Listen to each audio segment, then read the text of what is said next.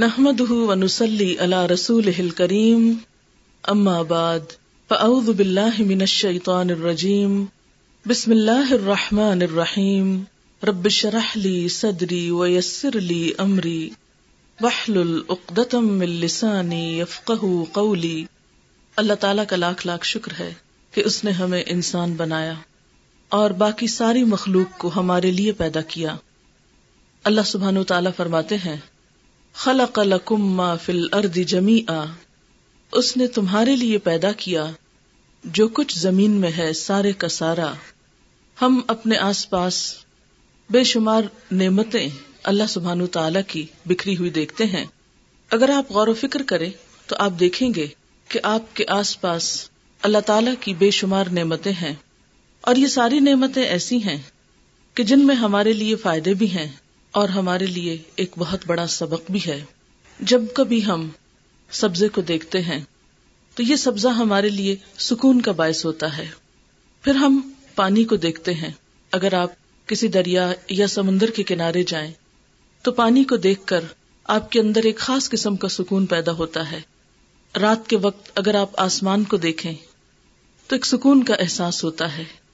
آسمان پہ پھیلے ہوئے، چمکتے ہوئے تارے آپ کو دل کا ایک گہرا سکون عطا کرتے ہیں۔ پہاڑوں پر اگر آپ چلے جائیں، تو وہاں جا کر بھی آپ کو ایک خاص قسم کی خوشی کا احساس ہوتا ہے۔ آپ کی کیفیات بدل جاتی ہیں۔ غرض نیچر کی کوئی بھی چیز آپ دیکھیں، تو آپ کے اندر ایک اطمینان اور ایک خوشی پیدا ہوتی ہے۔ لیکن اگر ہم غور کریں کہ ایسا کیوں ہوتا ہے، تو ایک چیز سب میں کامن نظر آئے گی اور وہ یہ کہ یہ تمام چیزیں اپنی اپنی حد پہ ٹھہری ہوئی ہیں۔ اللہ تعالی کی اطاعت میں لگی ہوئی ہیں۔ اس کے حکم کی پابند ہے ان میں سے کوئی بھی چیز اگر اپنی حد توڑ دے، اپنی حد سے آگے نکل جائے، تو یہ ساری پرسکون چیزیں ہمارے لیے ایک خوفناک منظر کا سما پیش کریں گی۔ مثلا، رات کو چمکتے تارے، جہاں آپ کو سکون بخشتے ہیں۔ تھوڑی دیر کے لیے سوچئے کہ اگر یہ تارے ٹوٹ کر گرنا شروع ہو جائیں اور گر کر زمین پہ آنا شروع ہو جائیں تو ہمارے سکون کا کیا عالم ہوگا؟ سکون خوف اور پریشانی میں بدل جائے گا۔ آپ سمندر کے کنارے پکنک منانے گئے ہیں، لیکن اگر سمندر کی لہریں اپنی حدوں کو توڑ کر خشکی کے حصے کی طرف آنے لگے اور آپ تک پہنچنے لگے، تو آپ کا سکون اور آپ کی خوشی ختم ہو کر رہ جائے گی۔ اسی طرح اگر یہ درخت اپنی جگہ چھوڑ کر چلنا شروع کر دیں، یا پہاڑ اپنی جگہ چھوڑ کر چلنا شروع کر دیں اور ٹک کر نہ رہیں۔ زمین اگر ہچکولے کھانے لگے، جب کبھی زلزلے میں تھوڑی دیر کے لیے بھی ہلتی ہے، تو ہم سب دیکھتے ہیں کہ ایک عجیب خوف اور بے سکونی کا سما ہو جاتا ہے۔ ان تمام چیزوں میں ہمارے لیے ایک بہت بڑا سبق ہے۔ اور وہ سبق کیا ہے کہ انسان بھی اگر اپنی حدود کے اندر رہے، انسان بھی اگر اللہ تعالی کی اطاعت کرے، تو اس کی ذات بھی دوسروں کے لیے باعث سکون اور باعث خوشی بن جائے گی۔ وہ دوسروں کے لیے باعث راحت ہوگا۔ لیکن کوئی بھی ایسا انسان جو اپنی حدود میں نہ رہے، اپنی حدود توڑ دے اور دوسروں کے حقوق ادا کرنے کی بجائے دوسروں پر ظلم اور زیادتی کرنا شروع کر دے، تو ایسے انسان سے سب خوف کھانے لگیں گے۔ چور اور ڈاکو کا نام آخر خوف زدہ کرنے والا کیوں ہے؟ اسی لیے کہ وہ اپنی حد سے باہر نکلا ہوا ہے۔ لیکن یہ تو ایک انتہائی کیس ہے۔ عام روزمرہ زندگی میں عام انسان جو بظاہر ہارمفل نظر نہیں بھی آتے، لیکن بسا اوقات اپنی حدود توڑتے ہیں، اللہ تعالی کی اطاعت نہیں کرتے۔ اس کی مرضی پر چلنے کی بجائے اپنی مرضی پہ چلتے ہیں۔ نتیجہ کیا نکلتا ہے؟ کہ وہ دوسروں کے لیے باعث سکون بننے کی بجائے ایک مصیبت بن جاتے ہیں۔ اگر کوئی شخص اپنی زبان کا استعمال حد کے اندر رہ کر نہ کرے، تو وہ دوسروں کا دل توڑنے کا سبب بن جائے گا۔ اگر کوئی شخص اپنے ہاتھ کا استعمال سوچ سمجھ کر نہ کرے، تو وہ دوسروں کے لیے ازیت کا سبب بن جائے گا۔ اور اسی طرح تمام حقوق العباد، بندوں کے حقوق، اگر کوئی شخص صحیح طور پر ان کو ادا نہیں کرتا، تو وہ دراصل دوسروں کے لیے باعث مصیبت بن جاتا ہے۔ وہ انسان جو انسان کے لیے انس کا سبب ہے، سکون کا سبب ہے۔ انسان انسان کے لیے خوشی کا سبب ہے، کیونکہ کوئی بھی انسان تنہا نہیں رہ سکتا۔ ہر انسان کو کمپنی چاہیے ہوتی ہے، لیکن کس کمپنی کو انسان انجوائے کرتا ہے؟ کون سا انسان انسانوں کے لیے خوشی کا باعث ہوتا ہے؟ وہ جس کے ہاتھ اور زبان سے دوسرے محفوظ رہیں۔ وہ جو اپنی ذمہ داریوں کو پورا کرنے والا ہو۔ وہ جو دوسروں کے حقوق ادا کرنے والا ہو۔ تو آئیے دیکھتے ہیں کہ حقوق العباد، بندوں کے حقوق اور ان ذمہ داریوں کو محسوس کرنا کس قدر ضروری ہے۔ تو اس میں سب سے پہلا حق کس کا ہے؟ سب سے پہلا حق بندوں کے حقوق میں والدین کا ہے۔ قرآن پاک میں اللہ سبحان تعالی اپنی عبادت کے بعد جس ہستی کی اطاعت اور جس کی شکر گزاری کا ہمیں حکم دیتے ہیں، وہ والدین ہیں۔ لیکن ہم عام طور پر دیکھتے ہیں کہ والدین شکوا کرتے نظر آتے ہیں کہ بچے بات نہیں سنتے، بچے بات نہیں مانتے، گویا بچے اپنی حدود میں نہیں۔ اپنی حدود پار کرتے ہیں، جس کی وجہ سے وہ ماں باپ کے لیے تکلیف کا سامان پیدا کرتے ہیں۔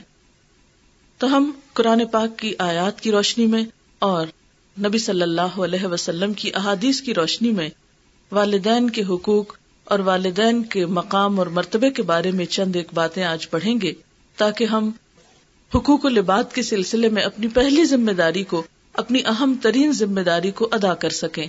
کیونکہ آپ جانتے ہیں کہ اگر انسان سے اپنے رب کے حق میں کچھ کمی ہو جاتی ہے، تو رب معاف کرنے والا ہے۔ لیکن بندے جب بندوں کا حق ادا نہیں کرتے، حقوق العباد کی پرواہ نہیں کرتے، تو ان کی معافی نہیں جب تک کہ بندے معاف نہ کر دیں۔ اور خصوصاً والدین، اگر کوئی شخص اپنے والدین کو ناراض کرتا ہے، اپنے والدین کے لیے خوشی اور آنکھوں کی ٹھنڈک کا باعث نہیں، اگر کوئی بچہ یا کوئی اولاد اپنے ماں باپ کی آنکھوں کی ٹھنڈک نہیں، ان کے لیے خوشی کا سبب نہیں، تو اس کو سوچنا چاہیے کہ وہ اپنے لیے کیا کما رہا ہے۔ کیونکہ جب آپ صلی اللہ علیہ وسلم سے پوچھا ایک شخص نے، یا رسول اللہ، ماں باپ کا اولاد پر کیا حق ہے؟ تو آپ نے فرمایا، ماں باپ ہی تمہاری جنت ہے اور ماں باپ ہی تمہارا دوزخ ہے یعنی اگر ماں باپ تم سے راضی اور خوش ہوئے، تو تمہارے لیے جنت ہے۔ اور آخرت سے پہلے تو دنیا بھی جنت ہو جاتی ہے ماں باپ کی دعاؤں سے۔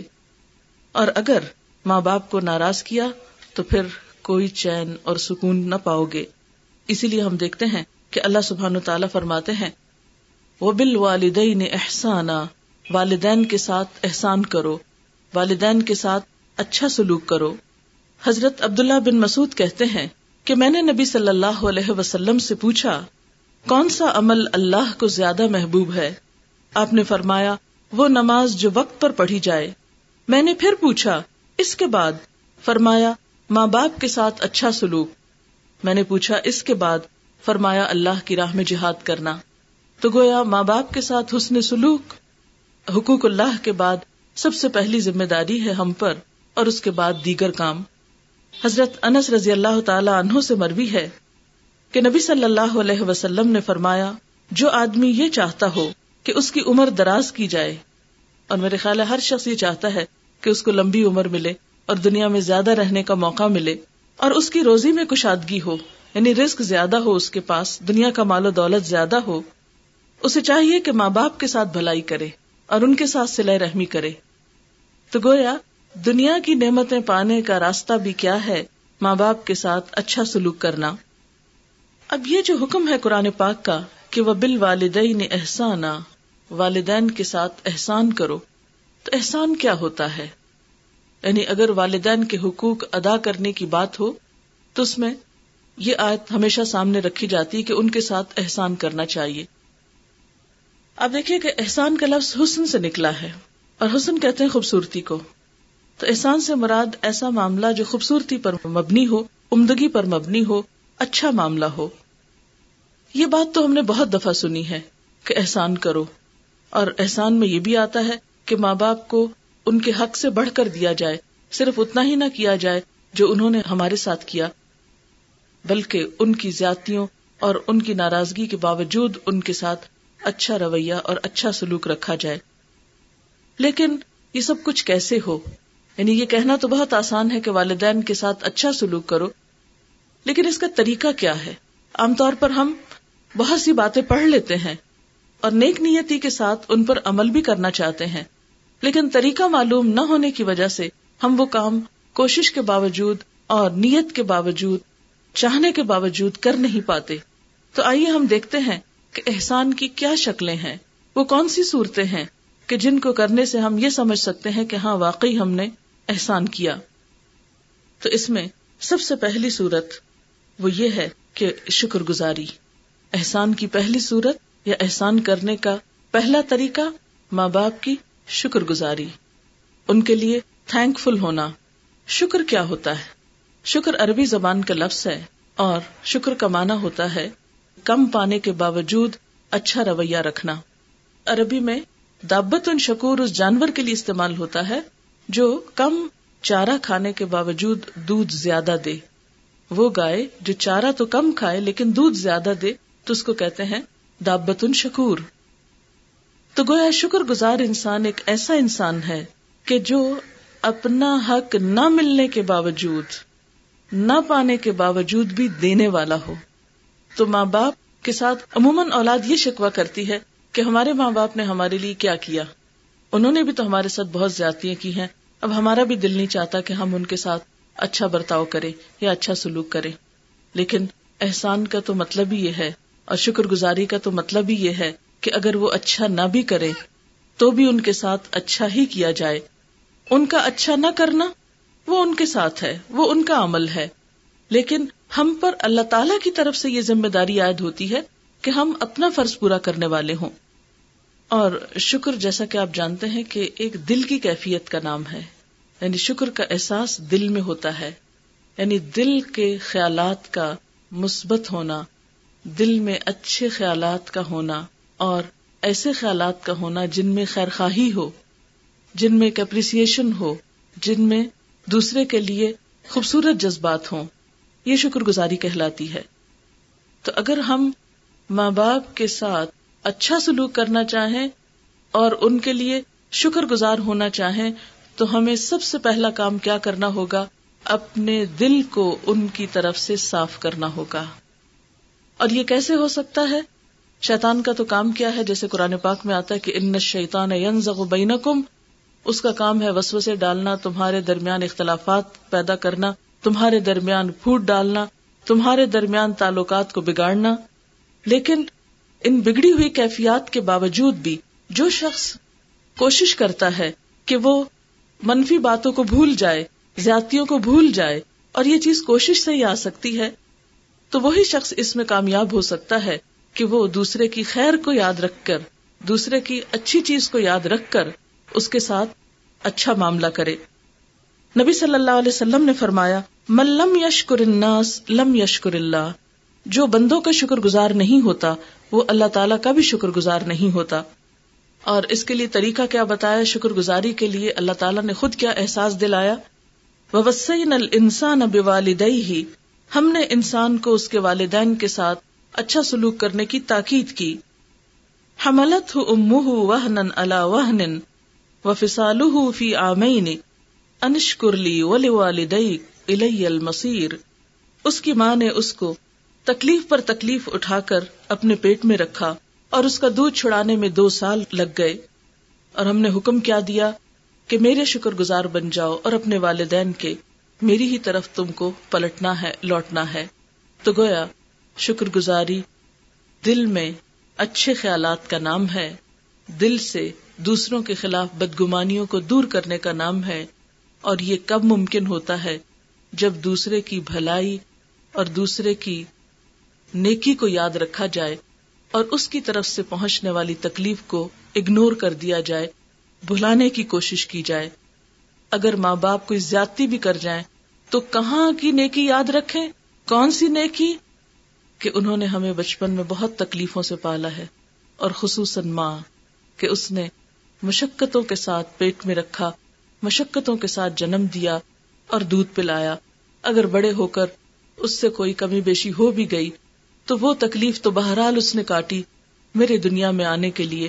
اس لیے مجھے اس کے ساتھ اچھا ہی کرنا ہے۔ تو اس طرح کا احساس جو ہے یا اس طرح کا خیال جو ہے، وہ انسان کو اچھے رویے پر مجبور کرتا رہے گا۔ اور پھر یہ کہ جس کے لیے ہمارے دل میں شکر گزاری ہوتی ہے، ہماری زبان سے بھی اس کے لیے کلمہ خیر ہی نکلتا ہے۔ بعض اوقات ایسا ہوتا ہے نا، خاندانوں میں کوئی کمی بیشی ہو جاتی، کوئی ناراضگی ہو جاتی، پھر دوسرے رشتے دار بیچ میں انوالو ہو جاتے ہیں۔ وہ آ کے دو باتیں سناتے ہیں، دو اگلوانے کی کوشش کرتے ہیں۔ ایسے موقع پر انسان کو بہت ہوشیار ہونا چاہیے۔ اور اپنے زبان سے کوئی ایسی بات نہیں نکالنی چاہیے جو ماں باپ کے خلاف جاتی ہو۔ اور صبر ہی سے کام لینا چاہیے۔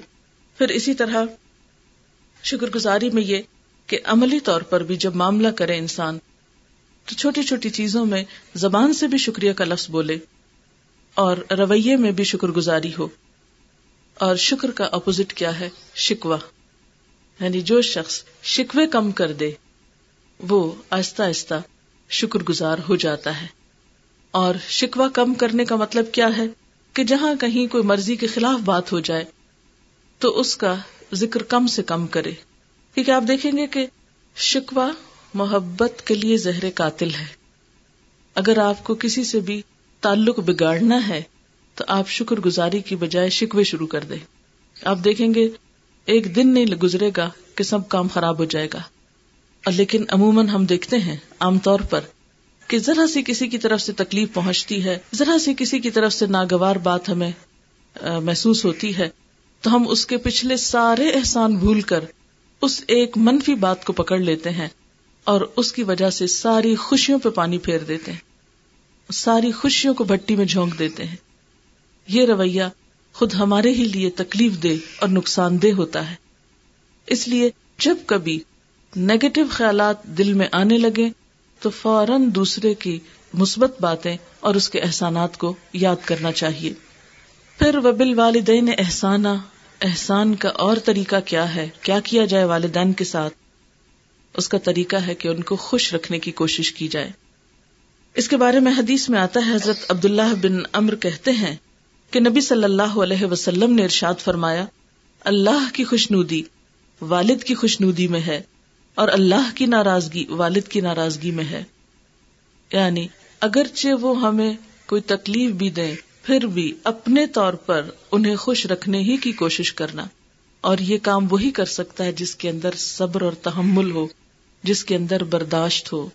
جس شخص میں برداشت کی کمی ہو، وہ یہ نیکی نہیں کر سکتا۔ اور برداشت کرنے کا مطلب کیا ہے؟ کہ کچھ سن کر بھی سنی انسنی کر دے انسان۔ یعنی منفی قسم کی باتوں کو۔ عموماً یہ معاملہ ایسا ہوتا کیوں ہے؟ حالانکہ ماں باپ تو بہت خیر خواہ ہوتے ہیں، بہت محبت کرنے والے ہوتے ہیں۔ لیکن اس کے باوجود چونکہ انہوں نے اولاد پہ بڑی محنت کی ہوتی ہے، تو وہ اولاد سے توقع رکھتے ہیں۔ بعض اوقات اولاد ان کی توقع پہ پوری نہیں اترتی، تو وہ اپنے غم، غصے کا اظہار مختلف طریقے سے کرتے رہتے ہیں اور وہ اپنا حق سمجھتے ہیں۔ اور وہ کوئی بری نیت سے نہیں کر رہے ہوتے، اس لیے وہ یہ بھی اعتماد کرتے ہیں کہ ہماری ڈانٹ ڈپٹ جو ہے اولاد خوشی سے برداشت کرے گی۔ لیکن بعض اوقات اولاد نہیں کرتی اور وہ اپنے اندر بہت منفی رویہ پیدا کر لیتی ہے۔ اور اس سے مزید تعلقات خراب ہو جاتے ہیں، بدگمانیاں پیدا ہو جاتی ہیں، تعلقات میں کھچاؤ پیدا ہو جاتا ہے۔ تو ایسے موقع پر انسان کو صبر، تحمل اور برداشت کے ساتھ اپنی طرف سے زخم کھا کر بھی خوش رکھنے کی کوشش کرنی چاہیے۔ اور یہی اعلیٰ درجے کا اخلاق ہے۔ اور خصوصاً جب والدین بوڑھے ہو جائیں۔ جب ان میں تحمل کی کمی ہو جائے، جب ان میں برداشت کی کمی ہو جائے، کیونکہ اگر دونوں میں ہی کمی ہو گئی، تو معاملہ کبھی بھی درست نہیں ہو سکتا۔ کسی ایک کو تو اچھائی کا ثبوت دینا ہے۔ تو اللہ تعالیٰ والدین کی بجائے اولاد سے یہ چاہتے ہیں کہ اولاد ایسے اخلاق کا ثبوت دے۔ حضرت عبداللہ سے مروی ہے کہ ایک آدمی ماں باپ کو روتا ہوا چھوڑ کر آپ صلی اللہ علیہ وسلم کی خدمت میں ہجرت پر بیت کرنے کے لیے حاضر ہوا۔ آپ نے فرمایا، جاؤ، اپنے ماں باپ کے پاس واپس جاؤ اور ان کو اسی طرح خوش کر کے آؤ جس طرح تم ان کو رلا کر آئے ہو۔ یعنی ان کو ناراض نہ کرو۔ یعنی حتیٰ کہ ہجرت جیسا عظیم عمل جو ہے، اس سے بھی روک دیا جب تک کہ ماں باپ خوش نہ ہو پھر تیسری چیز ہے، ان کی خدمت کرنا۔ کیونکہ زبان سے شکریہ بول دینا یا ایک دو لطیفے سنا کے ہنسا دینا اور سمجھنا کہ ہم نے شکر گزاری بھی کر لی اور ان کو خوش بھی کر دیا، یہ کافی نہیں ہے۔ اس کے لیے خدمت کا عمل بہت ضروری ہے۔ نبی صلی اللہ علیہ وسلم نے فرمایا، وہ آدمی ذلیل ہو، پھر ذلیل ہو، پھر ذلیل ہو۔ لوگوں نے پوچھا، اے اللہ کے رسول صلی اللہ علیہ وسلم، کون آدمی؟ فرمایا، وہ آدمی جس نے ماں باپ کو بڑھاپے کی حالت میں پایا، دونوں کو پایا یا کسی ایک کو پایا۔ پھر ان کی خدمت کر کے جنت میں داخل نہ ہوا۔ یعنی خصوصاً بڑھاپے میں ان کی خدمت ضروری ہے۔ اور پھر خاص طور پر جب کوئی اور بہن بھائی نہ ہو یا دور ہو اور آپ ہی ان کی مدد کر سکتے ہوں۔ ایک صورت تو یہ ہوتی ہے کہ بہت سے بچے ہوتے ہیں، کبھی ماں باپ بڑھاپے میں ایک کے پاس، کبھی دوسرے کے پاس تو مل جل کر اس کو مینج کر لیتے ہیں۔ لیکن بعض اوقات ایسی صورت ہوتی ہے کہ آپ کے سوا کوئی اور ان کا خیال رکھنے والا نہیں، تو اس صورت میں خاص طور پر یہ وعید سنائی گئی کہ پھر ایسے شخص کے لیے تو جنت بھی حرام ہے۔ کیونکہ آپ سب جانتے ہیں کہ ماں کے قدموں تلے جنت ہے اس کا مطلب بھی یہی ہے۔ حضرت عبداللہ بن امر فرماتے ہیں، ایک شخص آپ کے پاس جہاد میں شریک ہونے کی غرض سے حاضر ہوا۔ آپ نے اس سے پوچھا، تمہارے ماں باپ زندہ ہیں؟ اس نے کہا جی ہاں زندہ ہیں۔ فرمایا، جاؤ، ان کی خدمت کرتے رہو، یہی جہاد ہے۔ یوں محسوس ہوتا ہے کہ اس شخص کے والدین کی خدمت کرنے کے لیے کوئی اور موجود نہیں تھا۔ کیونکہ اگر کوئی اور دیکھ بھال کرنے والا ہوتا تو آپ صلی اللہ علیہ وسلم اس کو ایک اچھے کام کے لیے قبول کر لیتے۔ تو اس سے پتہ چلتا ہے کہ ہجرت اور جہاد جیسے عظیم کام بھی وقتی طور پر اور یہ فرائض بھی وقتی طور پر اس شخص سے معطل ہو جاتے ہیں جس کے لیے والدین کی خدمت اس لیے ضروری ہو کہ کوئی اور ان کی دیکھ بھال نہیں کر سکتا۔ پھر اس کے بعد یہ ہے کہ خدمت کے ساتھ ساتھ آجزانہ رویہ بہت ضروری ہے۔ بہت سے لوگ ماں باپ کی خدمت بھی کر دیتے ہیں، لیکن ان کے سامنے بدتمیزی سے پیش آتے ہیں۔ ان کے سامنے تکبر کرتے ہیں۔ اس سے روکا گیا ہے اور آجزی اور انکساری کا سبق دیا گیا ہے۔ کیونکہ ہوتا ہی ہے نا کہ جب ہم خدمت کرتے ہیں تو ہم سمجھتے ہیں ہم نے بڑا احسان کیا ہے۔ اور پھر بھی کہ ہمارا حق ہے، اب ہم جو چاہیں سنا دیں کسی کو۔ نہیں، خدمت کرنے کے باوجود آجزی اور انکساری اس میں قرآن پاک کی ایک آیت آتی ہے وقف لہما جناح ذل من الرحمہ ان دونوں کے لیے رحمت کے ساتھ اپنے کندھے جھکا کر رکھو یعنی شفقت کا معاملہ کرتے ہوئے اپنے پوسچر میں بھی آجزی رکھو۔ یعنی ماں باپ کے سامنے آپ اکڑ کر نہیں بیٹھ سکتے، کندھے نہیں اچکا سکتے، گردن نہیں پھیر سکتے یا سر نہیں جھٹک سکتے۔ اپنے رویے میں بھی آجزی اور انکساری ضروری ہے، کیونکہ بعض لوگ ماں باپ سے بھی بات کرتے ہوئے یا بڑوں سے بات کرتے ہوئے منہ پھیر کے بات کرتے ہیں، یا تیوری چڑھا کے منہ پہ ماتھے پہ بل رکھتے ہوئے یا تیوری چڑھائے ہوئے بات کرتے ہیں، یا موڈ آف کر لیتے ہیں، یا ان سے بولنا ہی نہیں پسند کرتے۔ تو یہ سب چیزیں تکبر کی علامت ہے اللہ تعالیٰ کو آجز بندے پسند ہیں اور خصوصاً آجزی جب ماں باپ کے لیے ہو۔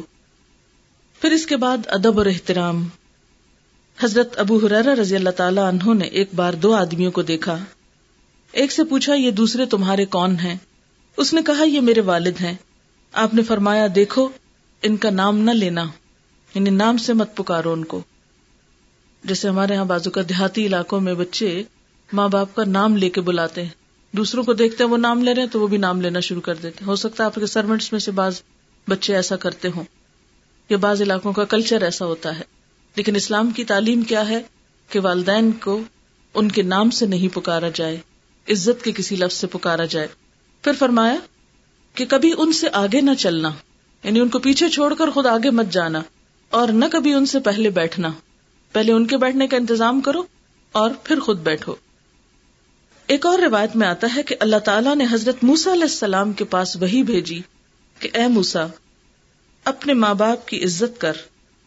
اس لیے کہ جو کوئی ماں باپ کی عزت کرتا ہے، میں اس کی عمر بڑھا دیتا ہوں یعنی اس کی عمر میں اضافہ کرتا ہوں، اور اس کو ایسا بچہ عطا کرتا ہوں جو اس کے ساتھ نیکی کرے۔ اور جو ماں باپ کو ستاتا ہے، میں اس کی عمر کم کر دیتا ہوں، اور اس کو ایسی اولاد دیتا ہوں جو اس کو ستائے۔ ماں باپ کو ستانا ایسا گنا ہے جس کی سزا انسان کو دنیا میں مل جاتی ہے۔ لیکن عام طور پر ہم توجہ ہی نہیں دیتے، سوچتے ہی نہیں کہ ہم ایسا کچھ کر رہے ہیں۔ پھر اسی طرح یہ ہے کہ محبت سے پیش آنا یعنی صرف آجزی اور انکساری کافی نہیں، بلکہ محبت کا اظہار ضروری ہے۔ یعنی مثلاً اگر آپ کندھے جھکا کے، نظریں جھکا کے، خاموش جا کے پاس بیٹھ جاتے ہیں اور کوئی بات ان سے نہیں کرتے، تو یہ کیا ہے؟ یہ احسان نہیں ہے۔ اس لیے محبت کا رویہ ماں باپ سب سے زیادہ اس کے اہل ہیں۔ ان کے ساتھ یہ رویہ رکھا جائے۔ پھر اسی طرح یہ ہے کہ محبت سے پیش آنے میں یہ بھی ضروری ہے کہ آسن طریقے سے گفتگو کی جائے ان کے ساتھ۔ قرآن پاک میں اللہ تعالیٰ فرماتے ہیں، فلا تق افن ولا تنہر ہوما ان کو اف تک نہ کہو اور ڈانٹ کے بات نہ کرو۔ یعنی ماں باپ سے بات کرتے ہوئے ان کو ڈانٹو نہیں۔ ایسے لہجے میں بات نہیں کرو جیسے تم اپنے برابر والوں سے کرتے ہو۔ یا اپنے سے چھوٹوں سے کرتے ہو۔ ان کے ساتھ ادب اور احترام کی بات ہو۔ پھر اسی طرح گفتگو میں کیا ہونا چاہیے؟ نرمی سے گفتگو ہونی چاہیے۔ ان کو برا بھلا نہیں کہنا چاہیے۔ اب دیکھیں کہ دنیا میں ہر طرح کے انسان ہے سب ماں باپ کو بہت نیک، متقی، پرہیزگار اور شریف لوگ نہیں ہوتے۔ چور، ڈاکو بھی کسی کے ماں باپ ہی ہوتے ہیں۔ یا اسی طرح اور غلط کام کرنے والے بھی بازوقت ماں باپ ہوتے ہیں۔ اب مثلاً عبداللہ بن اوبئی جو تھا وہ خود منافقوں کا سردار تھا، لیکن بیٹا اس کا سچا مخلص مومن تھا۔ اب اس کے لیے ایک بہت بڑی مشکل تھی کہ باپ جو ہے وہ ایک اچھا انسان نہیں۔ تو ایسے موقع پر انسان ششو پن میں پڑ جاتا ہے کہ میرے باپ مثلاً کسی کا باپ جو اس کا کیریکٹر اچھا نہیں، یا اس کی عادات اچھی نہیں، یا وہ بہت زیادتی کرتا ہے، یا بہت بد اخلاقی کرتا ہے، مثلاً اس کی ماں ہی کے ساتھ یا کسی بھی طرح وہ ایک اچھا انسان نہیں، تو ایسے میں انسان حجت تلاش کر لیتا ہے ماں باپ کے ساتھ بدتمیزی کرنے کی۔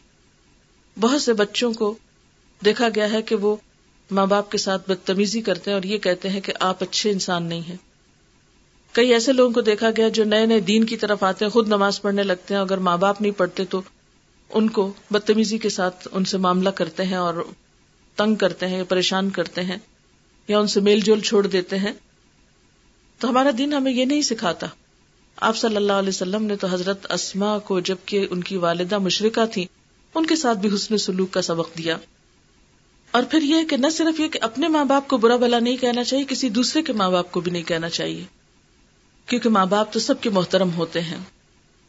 عبداللہ بن عمر فرماتے ہیں کہ نبی صلی اللہ علیہ وسلم نے ارشاد فرمایا، سب سے بڑا گناہ یہ ہے کہ انسان اپنے ماں باپ پر لانت بھیجے۔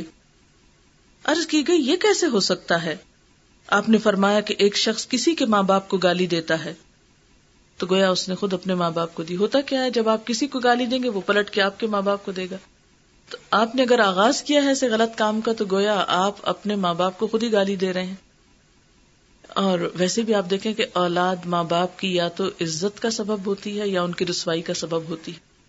تو ہمارے اچھے کام جو ہیں، وہ صرف ہمارے ہی فائدے کے نہیں ہوتے ہمارے ماں باپ کے لیے بھی عزت کا سبب ہوتے ہیں۔ اور ہماری غلطیاں اور ہماری برائیاں ماں باپ کی بھی رسوائی کا سبب ہوتی ہے تو اس لیے جو شخص حقیقت میں یہ چاہتا ہو کہ اس کے ماں باپ کی عزت ہو، تو اس کو غلط کاموں سے پرہیز کرنا چاہیے۔ رسوا کن باتوں سے بچنا چاہیے۔ پھر اسی طرح یہ کہ ادب، عزت، احترام کے ساتھ ساتھ ان کی بات بھی ماننی چاہیے۔ صرف یہ نہیں کہ آپ ان کو بڑے اچھے اچھے القابات سے یاد کریں اور ان کے سامنے ایسے دعوے کریں کہ آپ ہمیں بہت عزیز ہیں اور بہت ہم آپ کا ادب اور احترام کرتے ہیں، لیکن اگر وہ کوئی کام کرنے کو کہیں تو وہ کر کے نہ دے اور ٹال مٹول کریں یا جھوٹے وعدے کرے تو اس لیے کیا ضروری ہے؟ اطاعت اور فرما برداری۔ اور یاد کیجیے ان مثالوں کو جو میں نے بالکل شروع میں دی ہیں کہ اگر ستارے اپنی جگہ چھوڑ کر ٹوٹ کر زمین پہ گرنے لگے تو کیا ہو؟ اگر ایک ستارہ یا سیارہ جو ہے وہ اپنے مدار سے نکل کر باہر کی طرف جانے لگے تو ہر چیز میں تباہی پیدا ہو جائے۔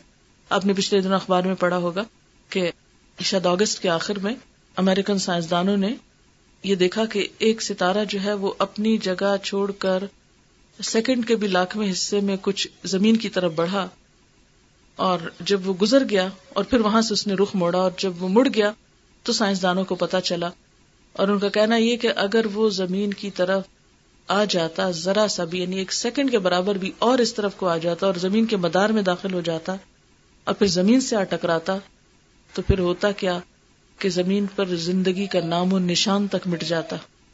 ان کی روح فنا ہو گئی، وہ سب اس میں دیکھ کے مشینوں میں کہ یہ ہونے کیا لگا تھا ہمارے ساتھ۔ اب خود سوچیں کہ اگر ایک ستارہ یا سیارہ ایک سیکنڈ کے لیے بھی اپنی جگہ چھوڑ کر کسی اور جگہ پہ جانے کی کوشش کرتا ہے تو اس سے کتنی تباہی ہو سکتی ہے؟ تو بالکل اسی طرح جب اولاد اپنی حدود سے آگے نکل کر زیادتی اور بدتمیزی شروع کرتی ہے، تو اس سے ماں باپ کے حقوق تلف ہوتے ہیں اور اللہ تعالی کی ناراضگی ہوتی ہے۔ نبی صلی اللہ علیہ وسلم نے فرمایا، باپ جنت کا درمیانی دروازہ ہے۔ باپ کی اطاعت کر کے، چاہے تو اس دروازے کی حفاظت کر یا نافرمانی کر کے برباد کر دے۔ حضرت ابھی بکرا فرماتے ہیں کہ نبی صلی اللہ علیہ وسلم نے ارشاد فرمایا، کیا میں تمہیں بڑے بڑے گناہ بتاؤں؟ صحابہ نے عرض کیا کہ اے اللہ کے رسول صلی اللہ علیہ وسلم، ضرور ارشاد فرمائیے۔ آپ نے فرمایا، سب سے بڑا گنا اللہ کے ساتھ کسی کو شریک ٹہرانا ہے اور اپنے والدین کی نافرمانی کرنا ہے۔ اس وقت آپ تکیا لگائے ہوئے تھے تکیا چھوڑ دیا۔ فرمانے لگے، اور جھوٹ بولنا، جھوٹی گواہی دینا۔ سن لو، جھوٹ بولنا، جھوٹی گواہی دینا برابر ہے۔ یہی فرماتے رہے، میں سمجھا کہ اب آپ خاموش نہ ہوں گے۔ یعنی اتنا زیادہ آپ نے جھوٹ کو ناپسند کیا۔ اور آپ جانتے ہیں کہ ماں باپ کی نافرمانی ان گناہوں میں سے ہے جس کی سزا دنیا میں ملتی ہے۔ حضرت ابو بکر سے روایت ہے کہ رسول اللہ صلی اللہ علیہ وسلم نے فرمایا، اللہ تعالیٰ تمام گناہ معاف کر دیتا ہے۔ ان میں سے جو چاہتا ہے مگر والدین کی نافرمانی، پس تحقیق اللہ جلد ہی سزا دیتا ہے۔ ماں باپ کی نافرمانی کرنے والوں کو دنیا کی زندگی میں مرنے سے پہلے۔ یعنی کچھ گنا تو ایسے ہیں جو دنیا میں ان کا اثر نہیں ہوتا، آخرت میں جا کے انسان کی پکڑ ہوگی۔ لیکن ماں باپ کو ستانا ایسا گنا ہے کہ جس کا اثر دنیا میں ہی انسان کو پتہ چلنے لگتا ہے۔ اور اس لیے کہ اللہ تعالیٰ کی رضامندی والدہ کی رضا میں ہے اور اللہ تعالیٰ کی ناراضگی ماں کی ناراضگی میں ہے۔ آپ صلی اللہ علیہ وسلم نے فرمایا، نہیں داخل ہوگا، بہشت میں یعنی جنت میں نہیں جائے گا۔ احسان جتانے والا یعنی کسی کے ساتھ بھلا کر کے پھر تانے دینا کہ میں نے ساری زندگی تمہارے ساتھ بہت اچھا کیا ہے اور تم نے میرے ساتھ اچھا نہیں کیا، اور والدین کی نافرمانی کرنے والا اور شراب پینے والا۔ لیکن کچھ صورتیں ایسی ہیں کہ جس میں والدین کی بات نہیں مانی جا سکتی۔ اور وہ کیا ہے؟ نمبر ایک، شرک۔ اگر ماں باپ یہ کہیں کہ تم اللہ تعالی کے ساتھ شرک کرو تو یہ نہیں ہو سکتا۔ وسین السان اب والد ہی حسنا وہ انجا ہدا کلی تشر کبھی ماں لئی سل کبھی علم فلا ہوما ہم نے انسان کو ماں باپ کے ساتھ بھلائی کرنے کی وسیعت کی۔ اگر تیرے ماں باپ تجھے میرے ساتھ شریک کرنے کو کہے تو ہرگز ان کی بات نہ ماننا، ان کی اطاعت نہ کرنا۔ اسی طرح اگر ماں باپ کہ نماز نہیں پڑھو تو پھر ان کی اطاعت نہیں ہو سکتی۔ لیکن یہ نہیں کہ بدتمیزی بھی کرو ساتھ اور تکبر کے ساتھ ان کی نافرمانی کرو۔ خاموشی کے ساتھ انسان اس حکم کو نہ مانے جو اللہ تعالی کی نافرمانی کے بارے میں ہو، لیکن ان کے ساتھ حسن سلوک کرتا رہے۔ پھر اسی طرح یہ ہے کہ صرف زبانی کلامی باتیں اور چند خدمت کی چیزیں کافی نہیں ہے بلکہ ان کی ضروریات کا خیال رکھنا بہت ضروری ہے۔ ان پہ خرچ کرنا لازم ہے۔ قرآن پاک میں آتا ہے یس کمادا فکون یہ آپ سے سوال کرتے ہیں کہ کیا خرچ کریں۔ تم خیرن فل الوالدین آپ کہہ دیجیے کہ مال میں سے جو کچھ تم خرچ کرو، والدین کے لیے۔ یعنی پہلا حق ماں باپ کا حق ہے۔ کوئی صدقہ خیرات اس وقت تک اپنے اصل مقام کو نہیں پہنچتا یا ایسا اجر و ثواب کا باعث نہیں ہوتا جب تک کہ انسان اپنے فرائض کو ادا نہ کرے اور خاص طور پر جو ماں باپ اپنی اولاد پر ڈپینڈنٹ ہو۔ ان کے اوپر لازم کیا ہے؟ کہ اپنے مال میں سے خوشی خوشی والدین کے لیے نکالیں۔ ایک بار ایک شخص نبی صلی اللہ علیہ وسلم کے پاس آیا اور اپنے باپ کی شکایت کرنے لگا کہ وہ جب چاہتے ہیں میرا مال لے لیتے ہیں۔ آپ نے اس آدمی کے باپ کو بلایا۔ لاٹھی ٹیکتا ہوا ایک بوڑھا کمزور شخص آپ کے پاس حاضر ہوا۔ آپ نے اس بوڑھے سے تحقیق فرمائی۔ اس نے کہنا شروع کیا، اے اللہ کے رسول صلی اللہ علیہ وسلم، ایک زمانہ تھا جب یہ کمزور اور بے بس تھا۔ اور مجھ میں طاقت تھی، میں مالدار تھا۔ یہ خالی ہاتھ تھا۔ میں نے کبھی اس کو اپنی چیز لینے سے نہیں روکا۔ آج میں کمزور ہوں، یہ تندرست اور قوی ہے۔ میں خالی ہاتھ ہوں، یہ مالدار ہے۔ اب یہ اپنا مال مجھ سے بچا بچا کے رکھتا ہے۔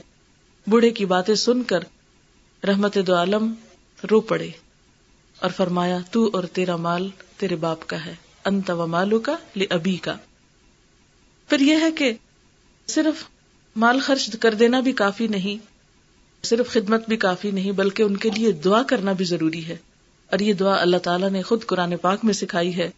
وقل رب رحم ہوما کما رب یعنی صغیرہ اور آپ کہہ دیجیے کہ اے میرے رب، ان دونوں پہ رحم فرما، جس طرح انہوں نے مجھے بچپن میں پالا۔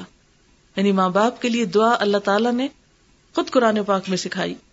اور پھر یہ کہ بڑھاپے میں خصوصی توجہ دی جائے، کیونکہ وہ کمزوری کا وقت ہوتا ہے۔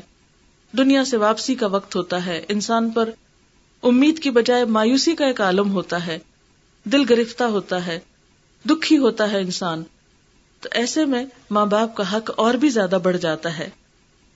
وبل والدین احسانہ اما یبلغن عندك الكبر احدهما او كلاهما فلا تقل لهما اف ولا تنهرهما وقل لهما قولا كريما اور والدین کے ساتھ احسان کرو۔ اگر تمہارے پاس ان میں سے ایک یا دونوں بڑھاپے کی عمر کو پہنچے، تو ان کو اف تک نہ کہو۔ ان کو جھڑکو نہیں اور ان کو عزت والی بات کرو۔ عموماً یہ ہوتا ہے کہ بڑھاپے میں ماں باپ پھر بچوں کی طرح ہو جاتے ہیں۔ ایک ہی بات بار بار کریں گے، کبھی ضد کریں گے، کبھی بے وجہ روئیں گے، کبھی بے وجہ ہنسیں گے، کبھی ناراض ہونے لگیں گے۔ تو ایسے میں انسان کے لیے معاملہ کرنا بے حد مشکل ہو جاتا ہے اور یہ بڑا صبر کا وقت ہوتا ہے۔ تو اس لیے خصوصی طور پر بڑھاپے کا ذکر کر کے اللہ تعالیٰ نے فرمایا کہ اس وقت بھی عزت کی بات کرو اور ان کے ساتھ نان ڈپٹ نہیں کرو۔ حضرت عبداللہ فرماتے ہیں کہ ایک آدمی آپ کی خدمت میں حاضر ہوا اور کہنے لگا، میں آپ کے ہاتھ پہ ہجرت اور جہاد کے لیے بیت کرتا ہوں اور اس کا اجر اللہ سے چاہتا ہوں۔ آپ نے فرمایا، کیا تمہارے ماں باپ میں سے کوئی زندہ ہے؟ بولے جی ہاں دونوں زندہ ہیں۔ فرمایا، کیا تم واقعی اللہ سے اپنی ہجرت اور جہاد کا بدلہ چاہتے ہو؟ اس نے کہا جی ہاں۔ آپ نے فرمایا، تو جاؤ، ماں باپ کی خدمت میں رہ کر ان کے ساتھ نیک سلوک کرو۔ تم کو یہ اجر مل جائے گا۔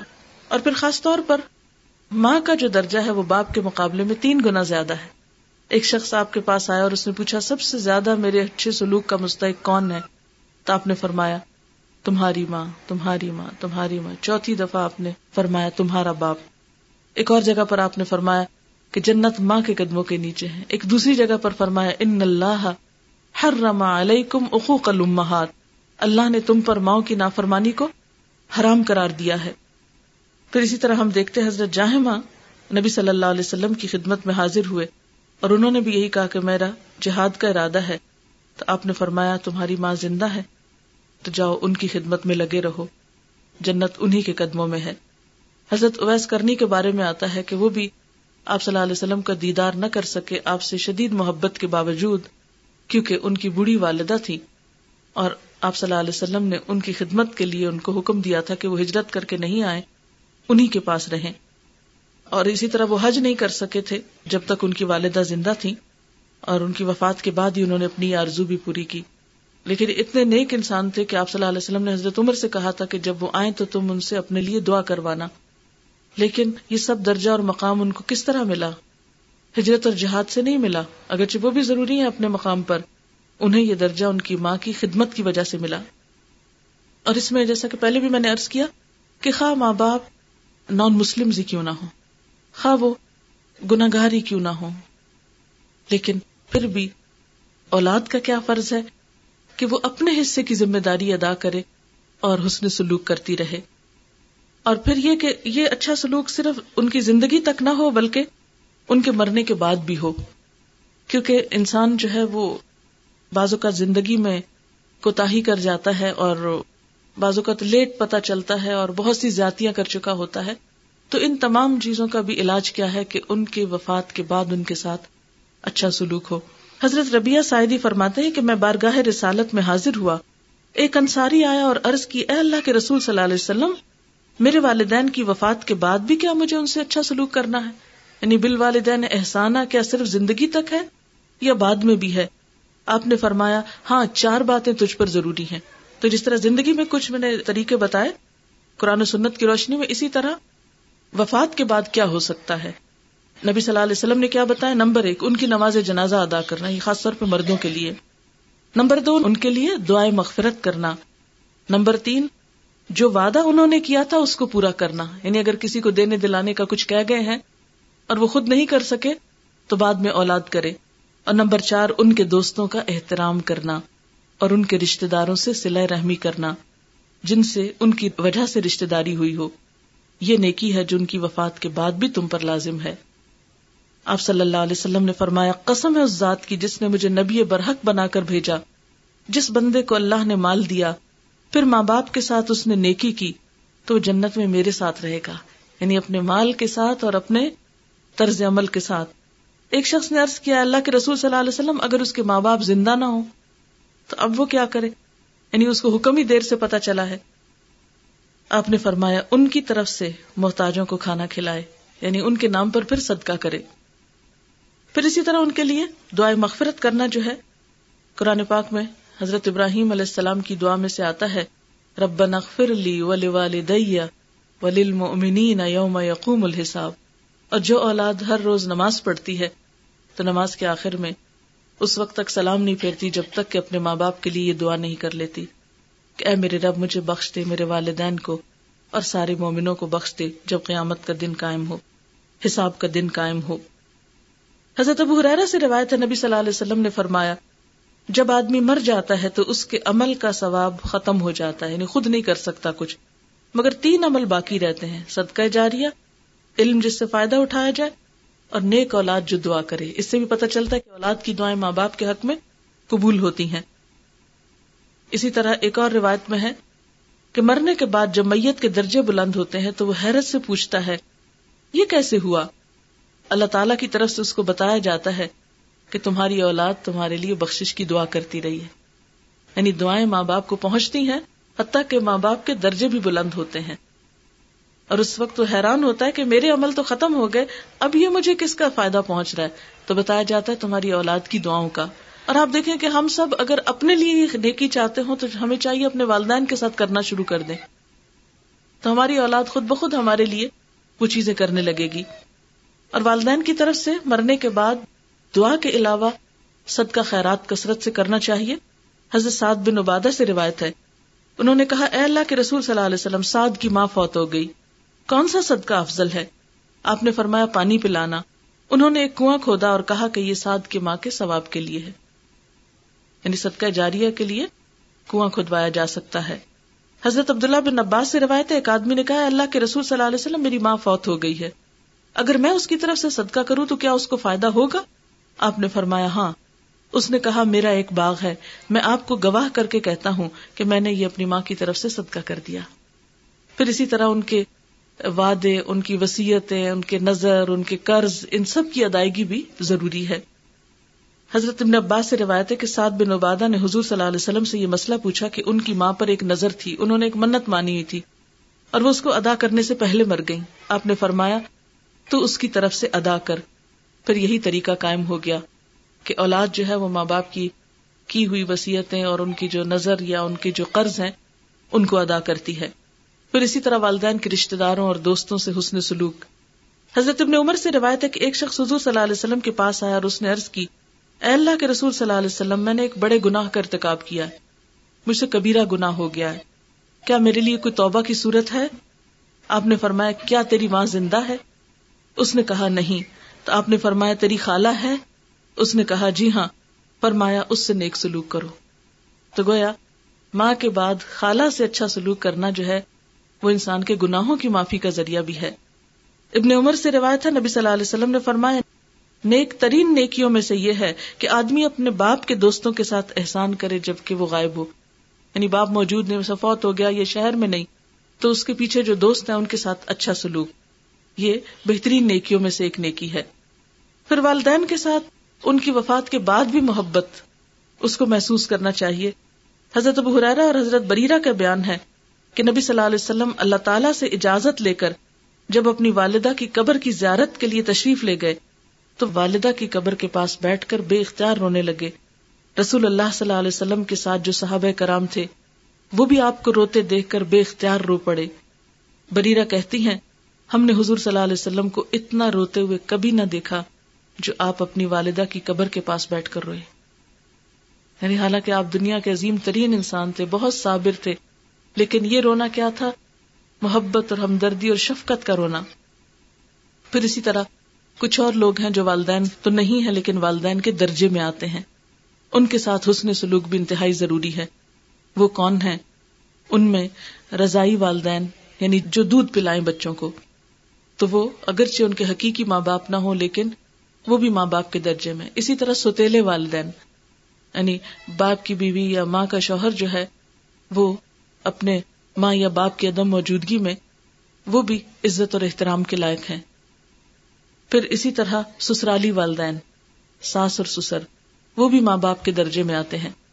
ان کے ساتھ اچھا سلوک، ان کی خدمت، ان کا خیال رکھنا، یہ بھی بہترین نیکیوں میں سے ایک نیکی ہے۔ اور پھر اسی طرح استاد۔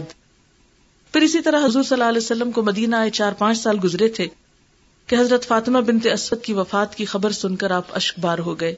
آپ فوراً اٹھے، میت کے گھر تشریف لائے۔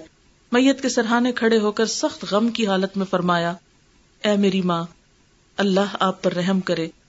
آپ میری ماں کے بعد ماں تھی آپ خود بھوکی رہ کر مجھے کھلاتی۔ آپ کو لباس کی ضرورت ہوتی مگر مجھے پہناتی۔ پھر آپ صلی اللہ علیہ وسلم نے اپنی قمیض گھر والوں کو دی اور فرمایا کہ میری ماں کو میری قمیض کا کفن پہناؤ۔ اس کے بعد آپ نے حضرت اسامہ بن زید اور حضرت ابو ایوب انصاری کو ارشاد فرمایا کہ جنت البقی میں جا کر قبر کھودو۔ جب قبر کا اوپر کا حصہ کھودا جا چکا، آپ خود قبر میں اترے، لہد کھودی، اپنے دستے مبارک سے مٹی نکالی۔ قبر تیار ہوئی تو آپ اس میں لیٹ گئے اور دعا مانگی، الہی میری ماں کی مغفرت فرمانا، ان کی قبر کو وسیع کر دینا۔ جب دعا مانگ کر آپ قبر سے نکلے، تو سخت غم کی حالت کی وجہ سے داڑھی مبارک ہاتھ میں پکڑ رکھی تھی۔ آنکھوں سے آنسو بہ کر رخساروں کو تر کر رہے تھے۔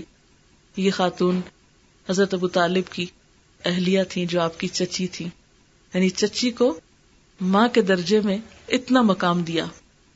اور اسی طرح حضرت ام ایمن جو آپ کی دایا تھی یعنی آپ کی اصل ماں جب فوت ہو گئی تھی ابوا کے مقام پر اور وہ وہیں دفن ہو گئی تھی حضرت ام امن آپ کا خیال رکھا کرتی تھی اور وہ آپ کو واپس مکہ لے کر آئی تھی حضور ان کے بارے میں فرمایا کرتے تھے، ام امن میری والدہ کے بعد میری ماں ہے آپ ان کو امی کہہ کر پکارا کرتے تھے۔ تو اس سے آپ دیکھیں کہ اللہ تعالیٰ نے حضور صلی اللہ علیہ وسلم کو یہ دوسرے بھی سارے رشتے دیے۔ ہاں؟ یعنی رضائی ماں بھی، پھر اس کے بعد چچی کی حیثیت میں ماں، پھر اسی طرح حضرت ام امن جنہوں نے بچپن میں ان کو پالا۔ پھر اسی طرح ہم دیکھتے ہیں حضرت یوسف علیہ السلام نے اپنی ستیلی والدہ کے ساتھ کتنا عزت والا سلوک کیا کہ جب ان کو مصر کی بادشاہت ملی۔ تو انہوں نے اپنے والدین کو جو بلایا تھا تو والد تو ان کے حقیقی تھے لیکن ماں ستیلی تھی۔ ان کی اپنی ماں بچپن میں فوت ہو گئی تھی۔ ان کو بھی اسی طرح عرش پر بٹھایا اور اسی طرح ان کے ساتھ عزت کا معاملہ کیا جس طرح کوئی شخص اپنے والدین کے ساتھ کر سکتا ہے۔ اور اسی طرح استاد جو ہیں، ان کے بارے میں بھی آتا ہے۔ جیسے کسی نے کہا کہ میرے ماں باپ تو مجھے آسمان سے زمین پر لائے اور میرے استادوں نے مجھے زمین سے آسمان پہ پہنچایا۔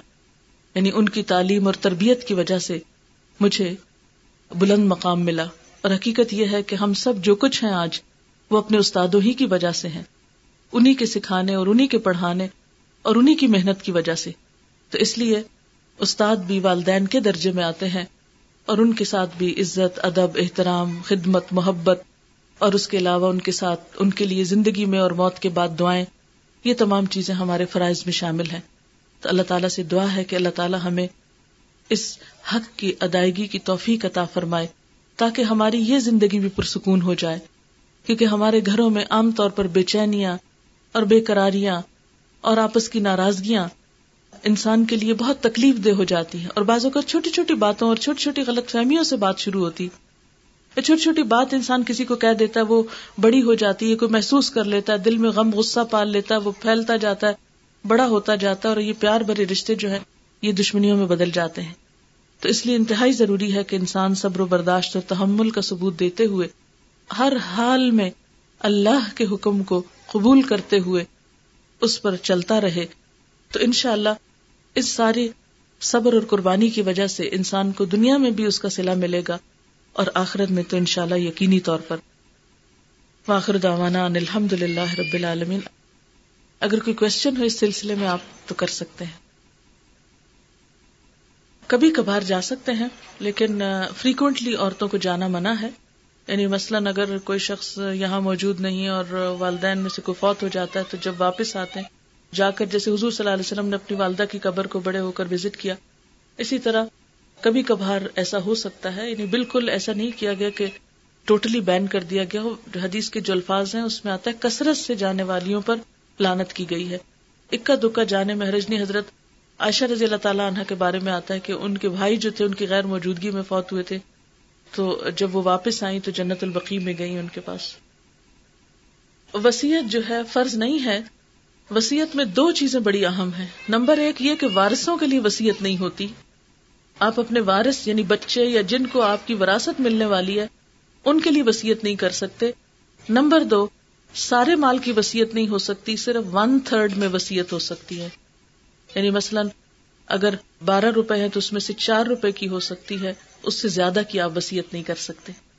اور وہ وسیعت کس لیے ہوتی ہے؟ عموماً کسی ایسے رشتے دار کے لیے جو مجبور ہو، بے کس ہو، بے سہارا ہو، تو آپ سمجھتے ہیں کہ آپ کے بعد آپ کے مال میں سے اس کو بھی کچھ مل جائے۔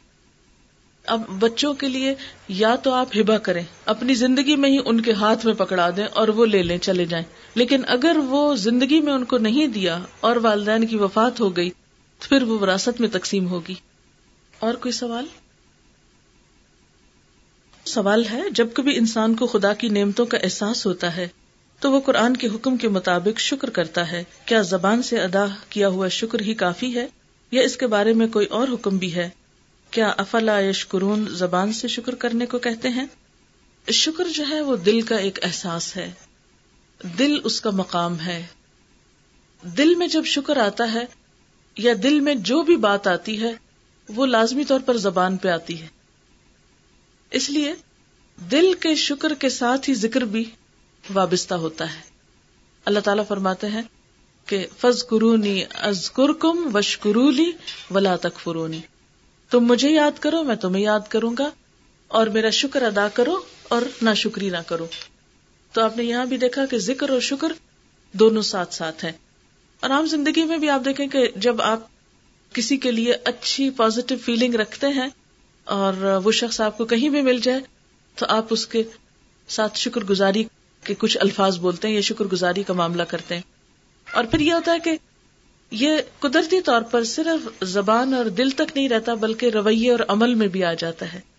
مثلا، جس کا آپ پر کوئی احسان ہو اور آپ اس کے شکر گزار ہوں، تو اس کی شکر گزاری کا طریقہ کیا ہے کہ جب وہ آپ کو کوئی کام کرنے کو کہے تو آپ وہ بھی کر دیں۔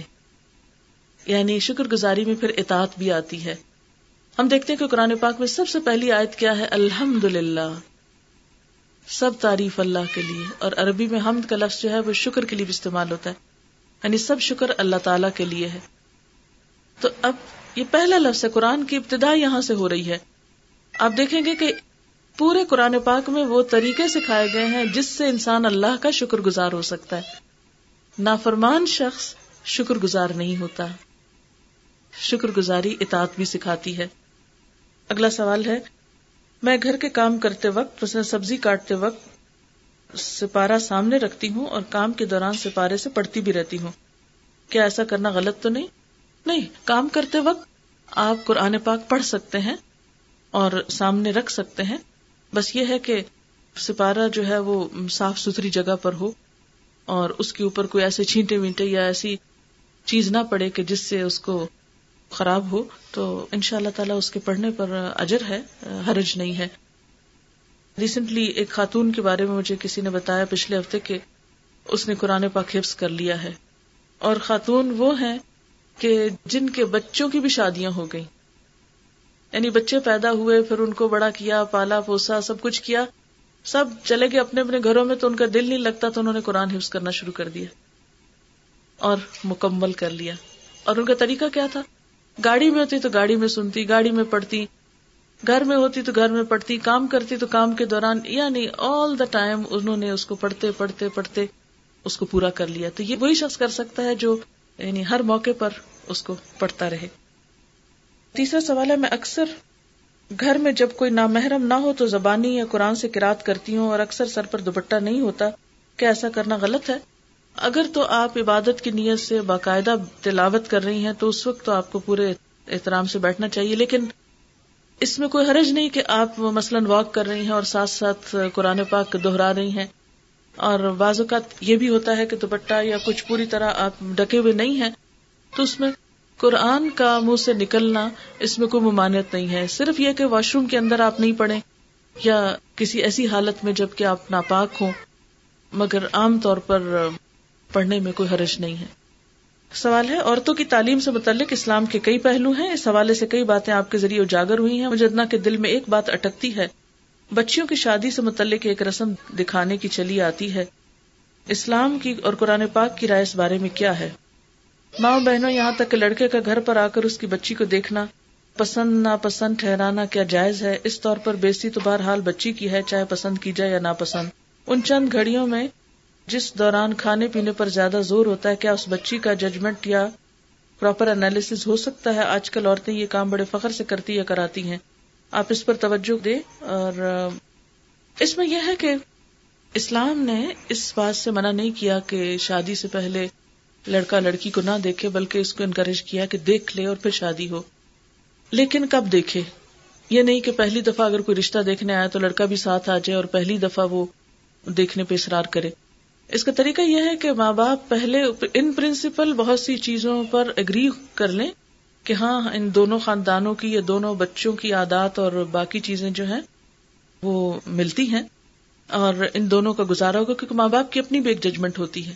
اور پھر آخری فیصلے کے طور پر لڑکی کو دکھا دیا جائے۔ یہ نہیں کہ آپ ہر گھر میں جا کر لڑکی دیکھیں اور ریجیکٹ کر کے چلے آئے اور اس کو احساس کمتری میں مبتلا کر دیں۔ یہ دوسروں کو اذیت دینے والا دکھ دینے والا طریقہ ہے، اس سے پرہیز کرنا چاہیے۔ جب آپ واقعی سیریس ہوں، سنجیدہ ہوں کہ ہاں ہمیں یہاں شادی کرنی ہے، تو آپ صلی اللہ علیہ وسلم نے اس بات کا حکم دیا ہے کہ لڑکی کو دیکھ لیا جائے تاکہ لڑکا شادی سے پہلے سوچ لے کہ کیا لڑکی شکل و صورت کے اعتبار سے اس کے دل کو لگتی ہے یا نہیں، یا ان کے اندر موافقت والی کوئی چیز ہے یا نہیں۔ کہیں ایسا نہ ہو کہ بعد میں کوئی صرف ایسی ناپسند کی وجہ سے کوئی تعلقات خراب ہو اب اس میں یہ ہے کہ کیا وہ تھوڑی دیر کے لیے دیکھنا جو ہے اس پہ وہ پراپر انالیس ہوتا ہے؟ یہ انالیس کرنے کے لیے نہیں کہا گیا۔ بس ایک دو نظر دیکھنے کے لیے کہ انسان جنرلی اپنی پسند اور ناپسند کو سمجھتا ہوتا ہے اور ایک لک میں اگر انسان دیکھ کر سمجھتا کہ ہاں ٹھیک ہے، میرے لیے مناسب ہے، تو اتنا کافی ہے۔ اس کے لیے یہ سمجھنا کہ لڑکی اور لڑکا تنہائی میں جا کے کہیں سیر کو جائیں یا کہیں بہت دیر اکیلے بیٹھ کے باتیں کریں یا فون پہ یا چیٹ پر ایک دوسرے سے انڈرسٹینڈنگ ڈیولپ کرے یہ اس کا مقصد نہیں ہے اور نہ ہی اس کا یہ مطلب ہے۔ مختصر سی دعا کر لیتے ہیں اور اس کے بعد اجازت چاہوں گی۔ سبحان اللہ والحمد للہ ولا الہ الا اللہ واللہ اکبر۔ ولا حول ولا قوة الا باللہ العلی العظیم۔ اللہم صل وسلم علی نبینا محمد۔